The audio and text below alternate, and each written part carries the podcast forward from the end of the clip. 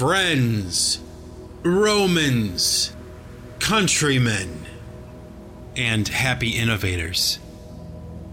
Lend me your ears. Happy 2019, happy innovators. How you doing, happies? Did you have a good Christmas? Did you have a good New Year? 2019? You know, I should take a moment to say thank you. Thank you for a great 2018 for the Singularity Podcast. And, okay, thank you for joining me for this first Singularity Podcast of the year 2019. Can you believe that? It's already 2019. We're just one year away from the year 2020. Make of that whatever you will. You know, a while back, I stumbled across this theme on YouTube, okay? I guess that's what you would call it, like a theme. And what it was was these videos of people that go to like abandoned buildings or abandoned houses and they'll take a camera in and they just kind of explore you know these abandoned buildings whether it's a house out in the country or a skyscraper in the city they'll enter usually illegally and they'll roam around on this property and they'll kind of just check things out you know?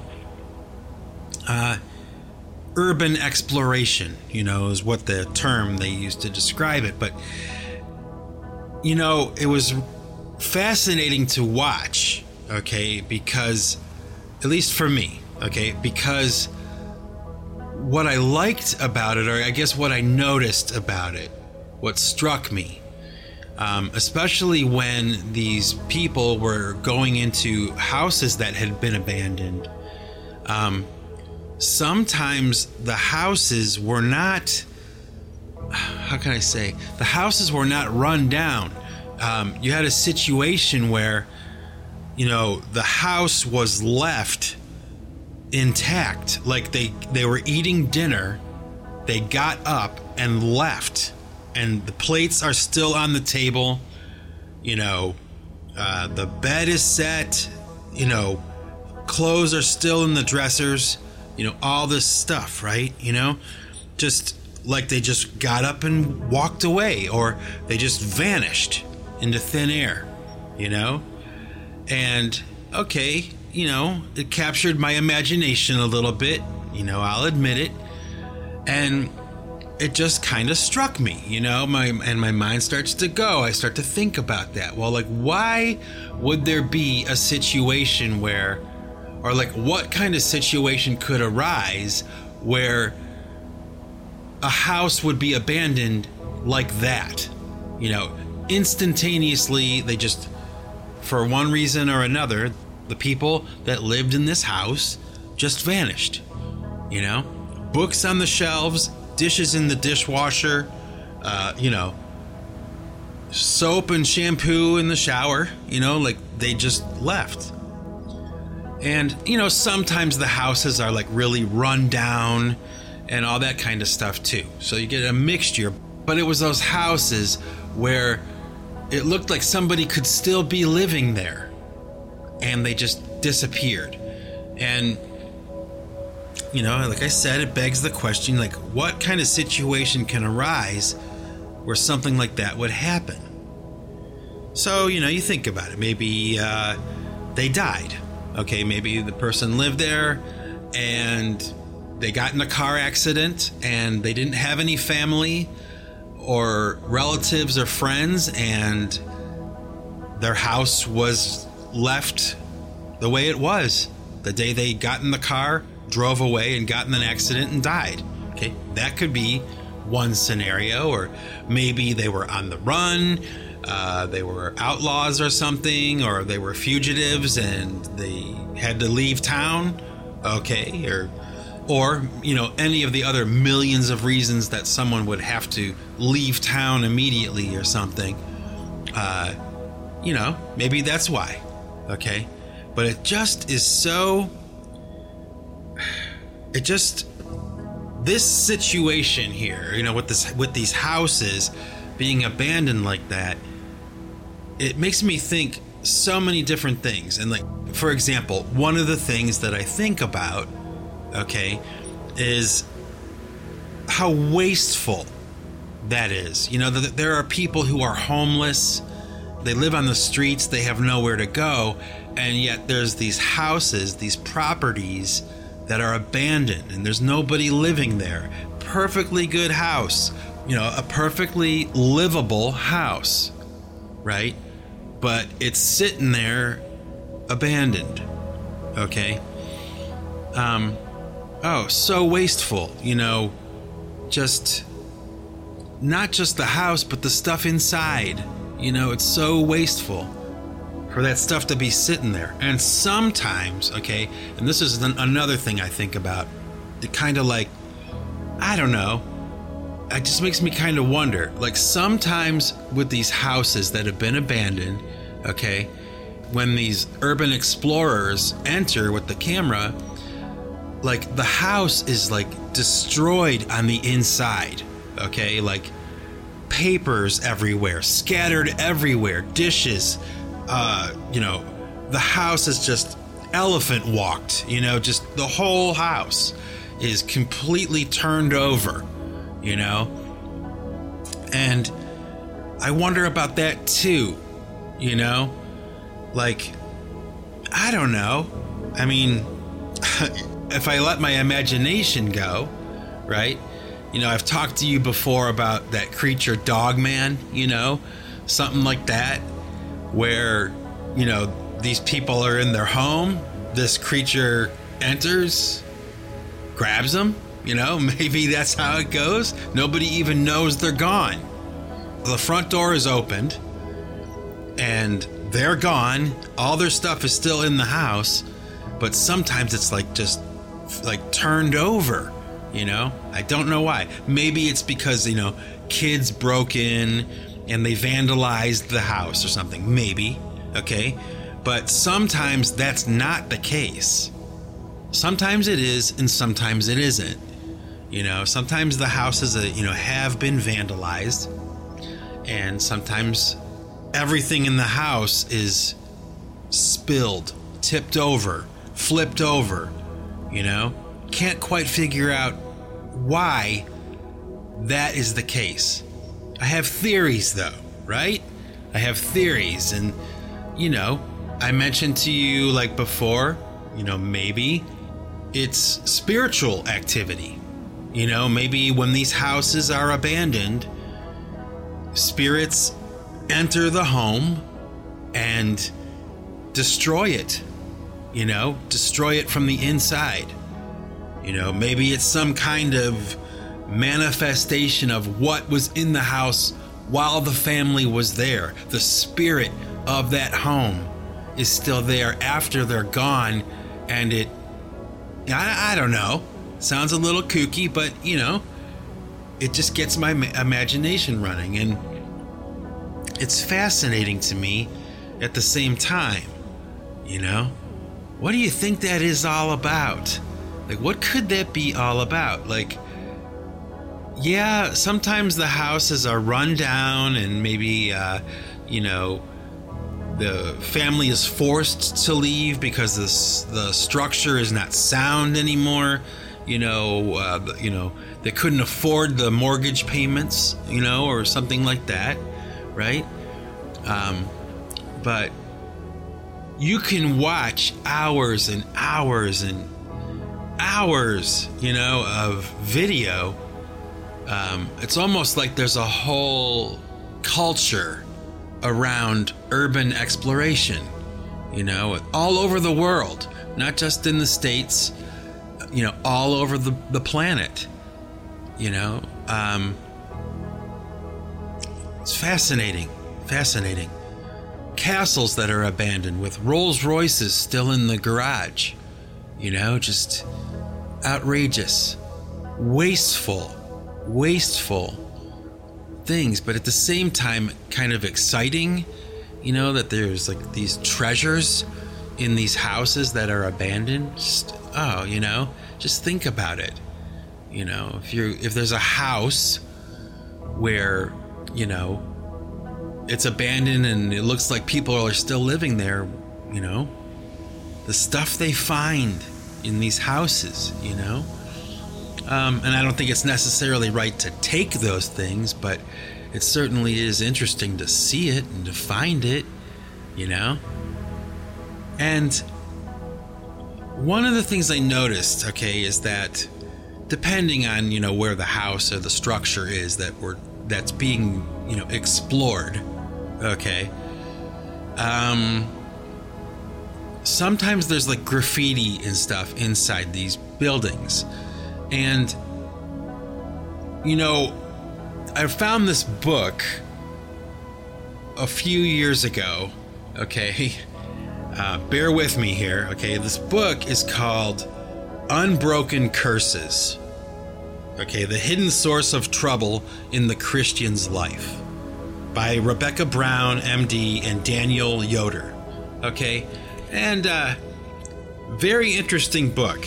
Um, for a lot of reasons, but mostly it's because basically what they're talking about in this book, what they're breaking down, okay, are the symbols and things that you see in public spaces or in abandoned buildings.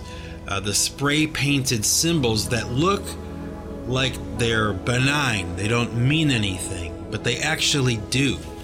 They have a meaning. And um, this book explains this concept that, especially with like occult magic and things like that, um, certain symbols, uh, you know, when certain symbols are placed on a wall or in a space or in a building, they actually have a spirit attached to them. Okay? And these spirits are called watchers. Okay? And I guess the idea is that, like, for instance, let's say uh, you have an enemy, you know, somebody that you is somebody that is your adversary, okay?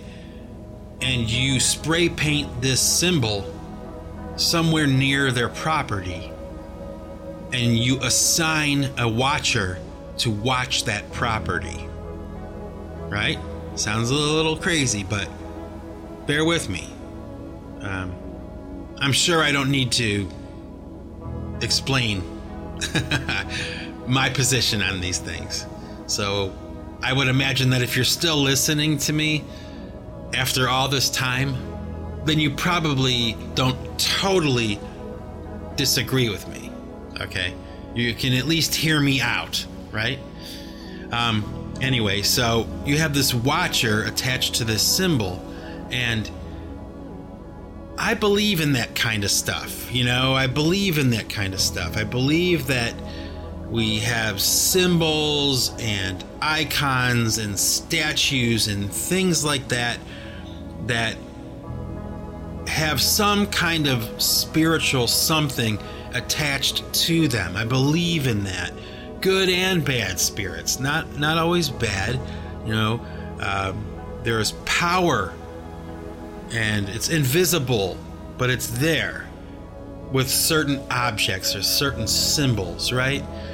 So you watch these urban explorers going through some of these properties, especially the ones that are like in the inner city, you know, abandoned apartment buildings or abandoned hotels you know, things like that where somebody's broken in and they've, you know, vandalized with spray paint on the walls, right?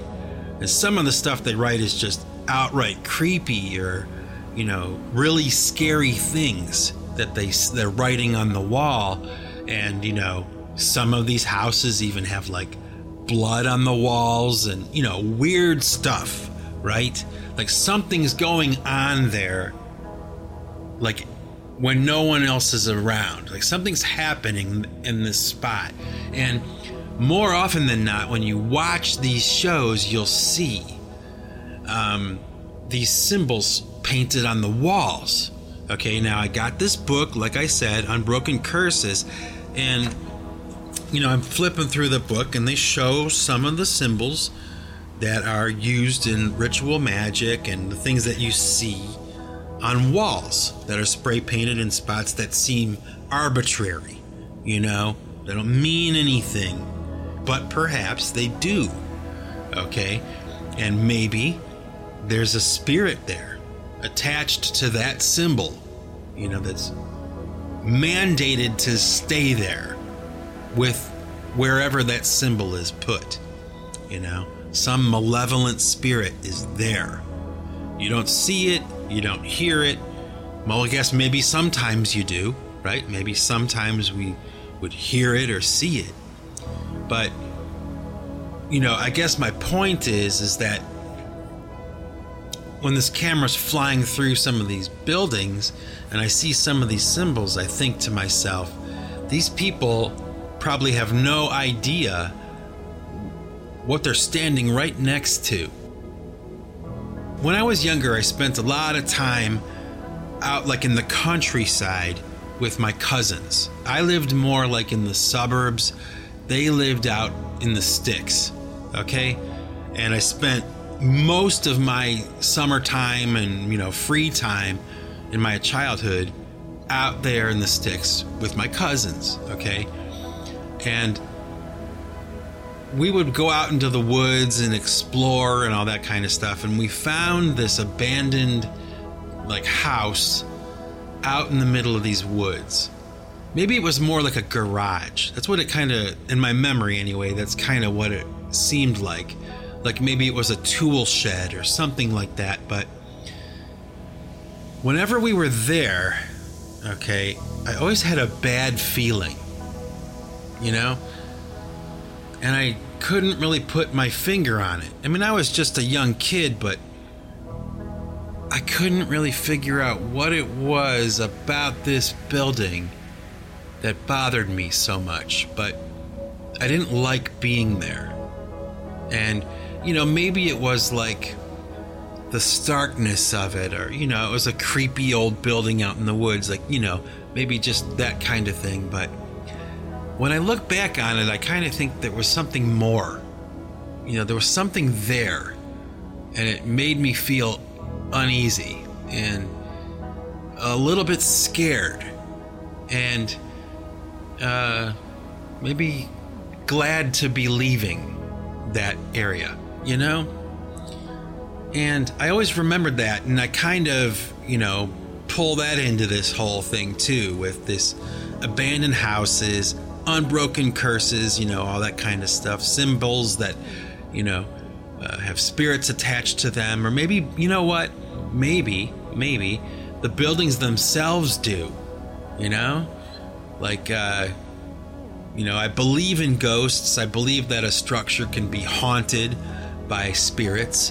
So, you know, I don't have to reach too far uh, to come to the conclusion that maybe, you know, sometimes with a particular building, maybe a particular home, you know, maybe maybe a family that lives in a home is so steeped in curses and you know up to their ears in malevolent spirits for whatever reason whether it's the music they listen to or you know the the things they're practicing in their home or their attitudes or just whatever they are willing to kind of like let into their home. Maybe at some point it reaches like the breaking point you know?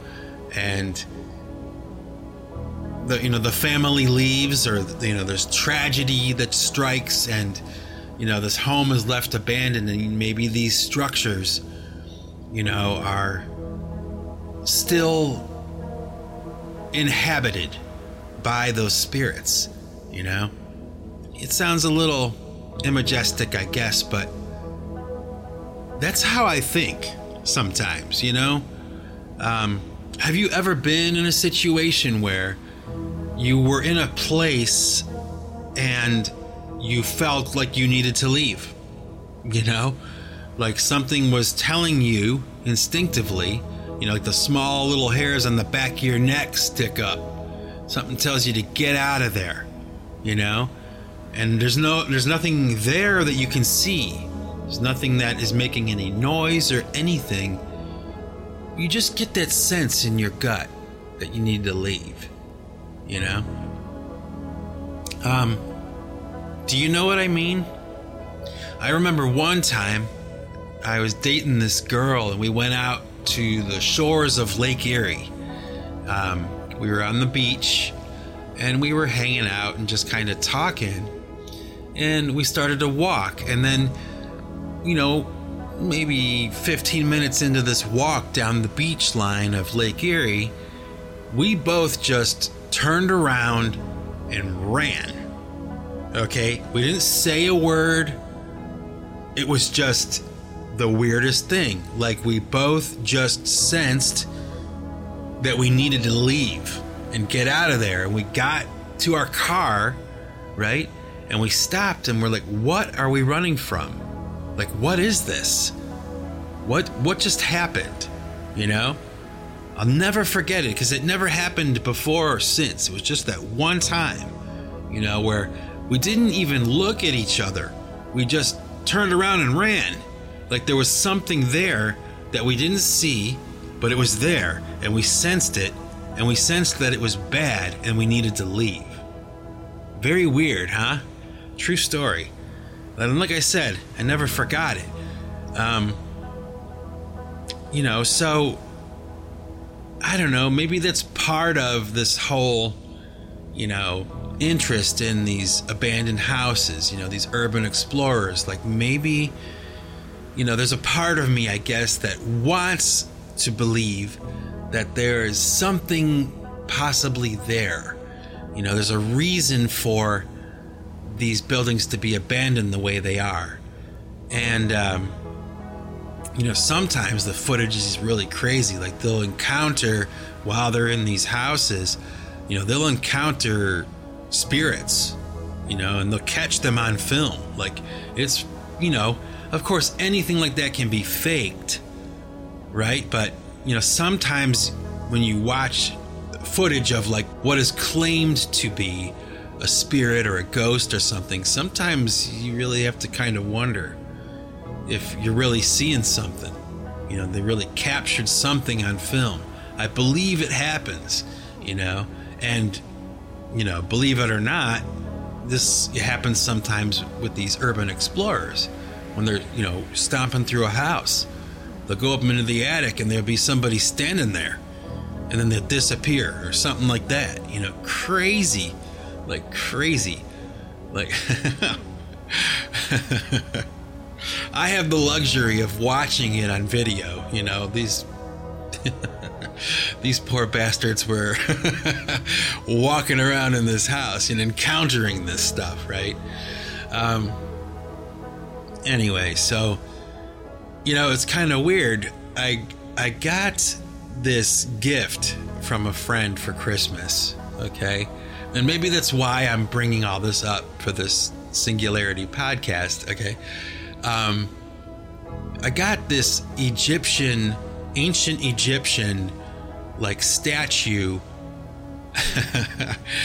gift from a friend of mine. Okay. Now, part of me wondered, like, why in the hell would they ever give me this? Like, why would they ever think that this would be a gift that I would want? Okay. And like, another part of me had to kind of wonder like are they really my friend like what are they handing this, handing me this for you know um, but honestly and truly okay uh, as soon as this thing was in our house okay both like my wife and myself just kind of started to notice like subtle things you know like uh, our attitudes were bad. So, you know, for no reason, you know, or we were not feeling good for no reason, or, you know, uh, just odd things like that, you know, like our personalities normally are, you know, pretty chilled and, you know, pretty, you know, humorous and, you know, laughing and just taking care of business and stuff, you know but for like a week or so, after Christmas, it was just this dark cloud, you know, over our house. And, you know, we both kind of agreed, like, we got to get this thing out of the house, you know. And, you know, according to my belief system, there's a proper way of, you know, disposing of those kinds of things.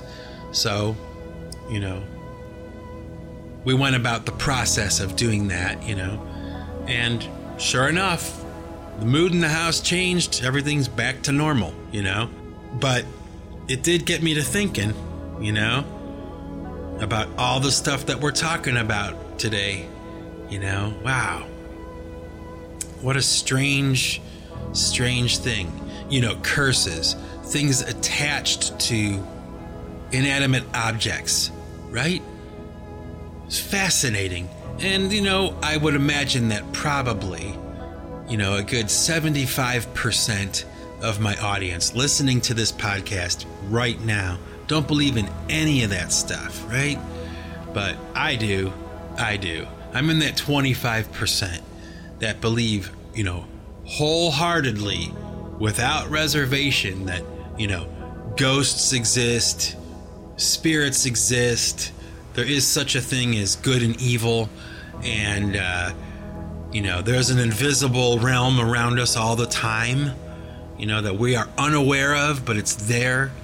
Um, can't quite explain all of it all the time, and maybe no one ever will be able to, but uh, maybe we find out after we die, you know, how all that stuff works. But I'm one of those folks that just has no problem believing any of that stuff, you know? I mean, really, I don't think I would want to live in a world where there was nothing else other than the material existence. There, there has to be more, right? So, I don't know. I guess just it's just food for thought. It's just food for thought. Um. So anyway, back to this book, Unbroken Curses. You know, this woman, Rebecca Brown, who wrote this book, you know, lays out a few examples of uh, you know different symbols that are used, different experiences she had, you know, with these symbols and how they got rid of them, and you know the antidote to this problem. And uh, you know, unfortunately, not all of the book is great. Okay, so you know, just like any other text that you find and read, you know, it's not all to be believed as gospel, you know, but uh, she does have a few illustrations in this book um, of different things, and uh, you know, I would swear that I've seen these symbols around. I had no idea what they were or what it meant. Like, you know, you're walking through a, an alleyway or under a bridge somewhere or something like that, and you see a symbol spray painted there, like a, a skull or a anarchy symbol or, you know, I don't know, all that stuff you, you see, and sometimes you see these symbols and you're like, what is that? You know, like, what is it supposed to be? But I don't wonder anymore after seeing this book. I mean, I can. I wish you could see the book that I'm looking at right now. Because some of this imagery, yeah, I think I've seen it before, you know? I think I've seen it around. Would it surprise me if there's some kind of, I don't know, spirit attached to it? Hell no. Wouldn't surprise me whatsoever you know? And, you know, it's a little disturbing to think about. Isn't it? Like, how many times have I walked through a cloud of spirits? You know, I didn't even know it. You know? Maybe it's happened and, you know, for one reason or another later on that day, or maybe immediately after walking through that cloud, you know, I didn't feel so good. You know, and I couldn't figure out why. Did you ever have a day like that where you're like, man, I just don't feel good? And I don't know why. There's no reason. And I'm not sick. You know, I'm having a good day, but for some reason, my mood is bad, you know? I don't know. I like thinking about this stuff, though. I really do. You know what? I love this kind of stuff. I don't just like thinking about it, I love it. It's fun, man. Totally fun. Okay, so while we're on this subject of, you know, curses, unbroken curses, and symbols, and spirits, and abandoned houses, and all that kind of stuff, all right? I'm going to share with you something that, truthfully, I'm a little reluctant to talk about, okay? And I'll explain why in a little bit, okay? But a while ago, I learned this prayer, okay, from someone, and it's a special prayer, okay? And I'm not sure I should share it with you on this podcast, okay? Because it could get you into trouble, okay? To put it bluntly. Because it got me into trouble a little bit, okay? Now, it's a binding prayer. That's what it's called. It's a binding prayer. It's a prayer to to remove spirits from your person, okay, or from your existence. Okay, now bear with me. Okay, um, I guess you can tune out if you don't want to believe or hear any of this stuff or whatever. I promise you, I'm not going to preach to you today. Okay, I'm just going to explain to you the situation that happened to me, okay, with this prayer. Now, I noticed that when I started to use this prayer, it worked, okay? I mean, it really worked, okay? And what was interesting about this prayer, okay, was that it was an authority based prayer. Like, you know, I couldn't use it on someone else that I didn't have any authority over. Do you follow me? Like, for instance, I have authority over myself, okay? And, you know, according to the Bible and the teachings of Christianity, you know, I have some authority over my wife. I have authority over whatever children I may have. Um, in some situations, I might have authority over my parents, but I don't have any authority over my neighbor. I don't have any authority over you, okay? You are autonomous. You are your own spiritual whatever, okay? Now, like I said, I started to use this prayer in my life. I started to use it like uh, praying things off of my wife, praying things off of myself, praying things off of my parents, like remotely, you know, because, you know, you can do things like that. It works that way. And it really worked. Okay. And now here's where the problem arose for me. Okay. Because this prayer worked so well, like in real time, okay? Um, you don't have to believe me, okay? But it worked in real time. I started to kind of like test it and I started to kind of abuse it, but it was before I understood this idea of authority, okay? Like the person who had related this prayer to me, this special prayer to say, um,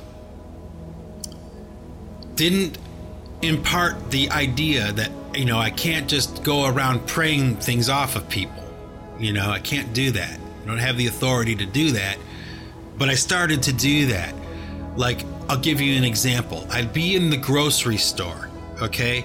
Going through the line paying for my food and a few lanes over there would be like a little baby and it would be crying like really loud and, and really you know pitching a fit so, silently to myself, I would start to say this prayer.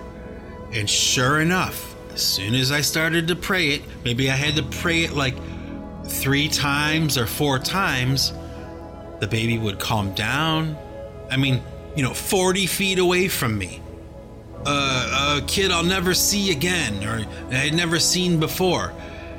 I would say this prayer to myself silently in my mind, and this baby would stop crying. Or, you know, uh, I would see somebody, you know, that's angry and flipping out. Maybe two guys are getting ready to get into a fight. You know, they're going to scrap. And I just, to myself, would silently say this prayer. And sure enough, like almost like as soon as I finished saying it, the situation would diffuse. Everybody would calm down and go their separate ways. I kid you not, okay? The absolute truth, okay? Now, here is where the problem came in. Whenever I did that, whenever I said that prayer for someone I did not have any authority over, okay, that night when I went to sleep, I would have the craziest dreams, okay? Now, this went on for quite some time because I didn't really understand you know, the nature of what I was doing. Okay. I was kind of like reckless with it, and I didn't realize I was being reckless. Okay. So I wasn't irresponsible or anything, I was just unaware. Okay. But wow, the dreams I had. Oh my gosh.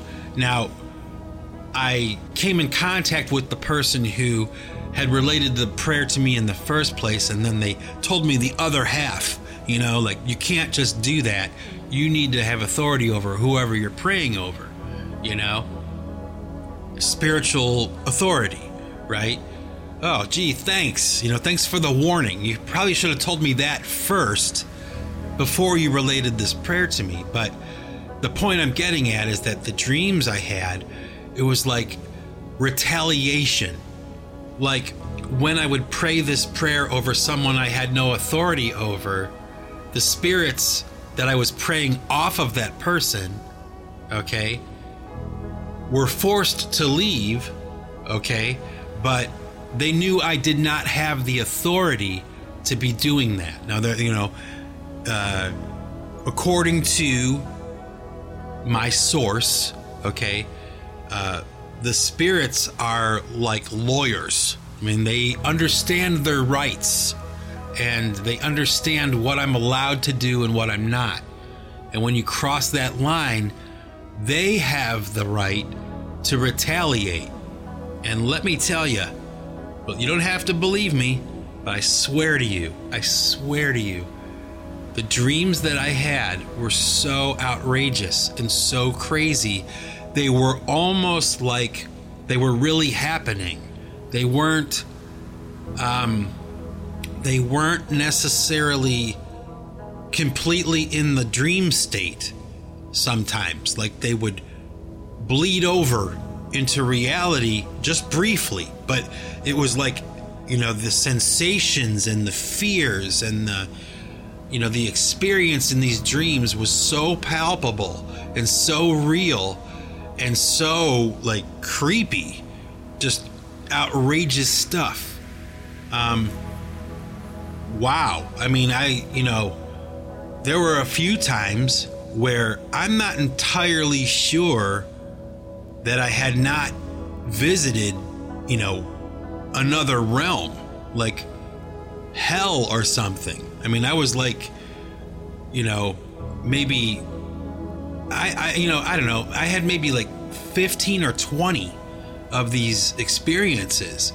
And it got to the point where I was almost afraid to go to sleep because some of it was just so scary and so real, you know, until, you know, I stopped, you know, randomly praying spirits off of people you know, to test this prayer. Huge mistake. Huge mistake. But it's a mistake I won't make again. It's also the reason why I won't share that prayer with you on this podcast. Now, I might change my mind in the future, but at least for today, I'm going to leave it right there. Okay? let, let that kind of soak into your synapse a little bit. And uh, I'll look for the feedback, you know, in the comment section. Maybe you've had an experience like this yourself, you know? I don't know, but I know what I experienced. You can call me crazy because I don't care, all right? I know what I experienced. And whether it was a figment of my imagination, I don't know. Okay? Was it a dream? Just a dream? I don't know. But if you ask me, I don't think so. Uh, it was enough for me to stop doing that. And as soon as I stopped doing it, sure enough, those crazy dreams, those crazy sleep experiences stopped. Crazy stuff, isn't it? It's creepy, really creepy kind of stuff. Um, a hard lesson learned. I promise you that my story is true. Okay? It was a real thing. And it's been a while since I've had one of those crazy dreams, but whew, man, I'll never forget that as long as I live. It lasted for about like six months or a year, and it was just crazy. Crazy. Anyway, so let's see, what else can I talk about today? We'll change the subject. We'll go on to something a little more positive. Um, I guess I can tell you that, you know, if you're a fan of my music at all, if you listen to Pipe Choir PC3 or PC1 or the Marion Circle Drum Brigade, any of the stuff that I've done, uh, the good news is is that I have just maybe over the past month or so began the process of beginning to you like that? I began the process of beginning to write a new pipe choir album. And and in the spirit of the pipe choir Escons project, I am seriously considering, you know, when I write a pipe choir song, you know, reinterpreting it as also a PC3 song and a PC1 song, like I did a year ago with the Pipe Choir Escons project. The only difference is I won't do it on a timeline like I did for the year of 2017. I mean, that just wiped me out. But um, the process has begun, and uh, I can tell you that what I've got so far is pretty encouraging. I'm looking forward to it. Actually, you know, enjoying the writing process. Um, you know, I guess I could, you know, I wanted to share that with you. If you're, if you listen to my music, a little bit of information. Um, always working on some new videos. Um, got one coming out real soon. Hopefully, uh, in the next week or so. Maybe shorter than that. Maybe a little bit longer. You know, give or take a few days or something. But um, it's coming along pretty good. The next uh, pipe choir featuring the Band of Bots video. Um, it's coming out. Um, uh, I can't think of anything else I really want to share right now or talk about, so I'll leave it right there. You know, happy 2019, everybody. Uh, thanks for sticking with me, and uh, I hope that you're having a great new year. I hope that you're keeping your New Year's resolutions. Um, and if not, that's okay too. You know, we're all doing the best we can. Anyway, with that, this is Mike Bostwick from Pipe Choir Records signing off. And remember, folks, if you want to keep what you've got, you've got to give it away. Take it easy.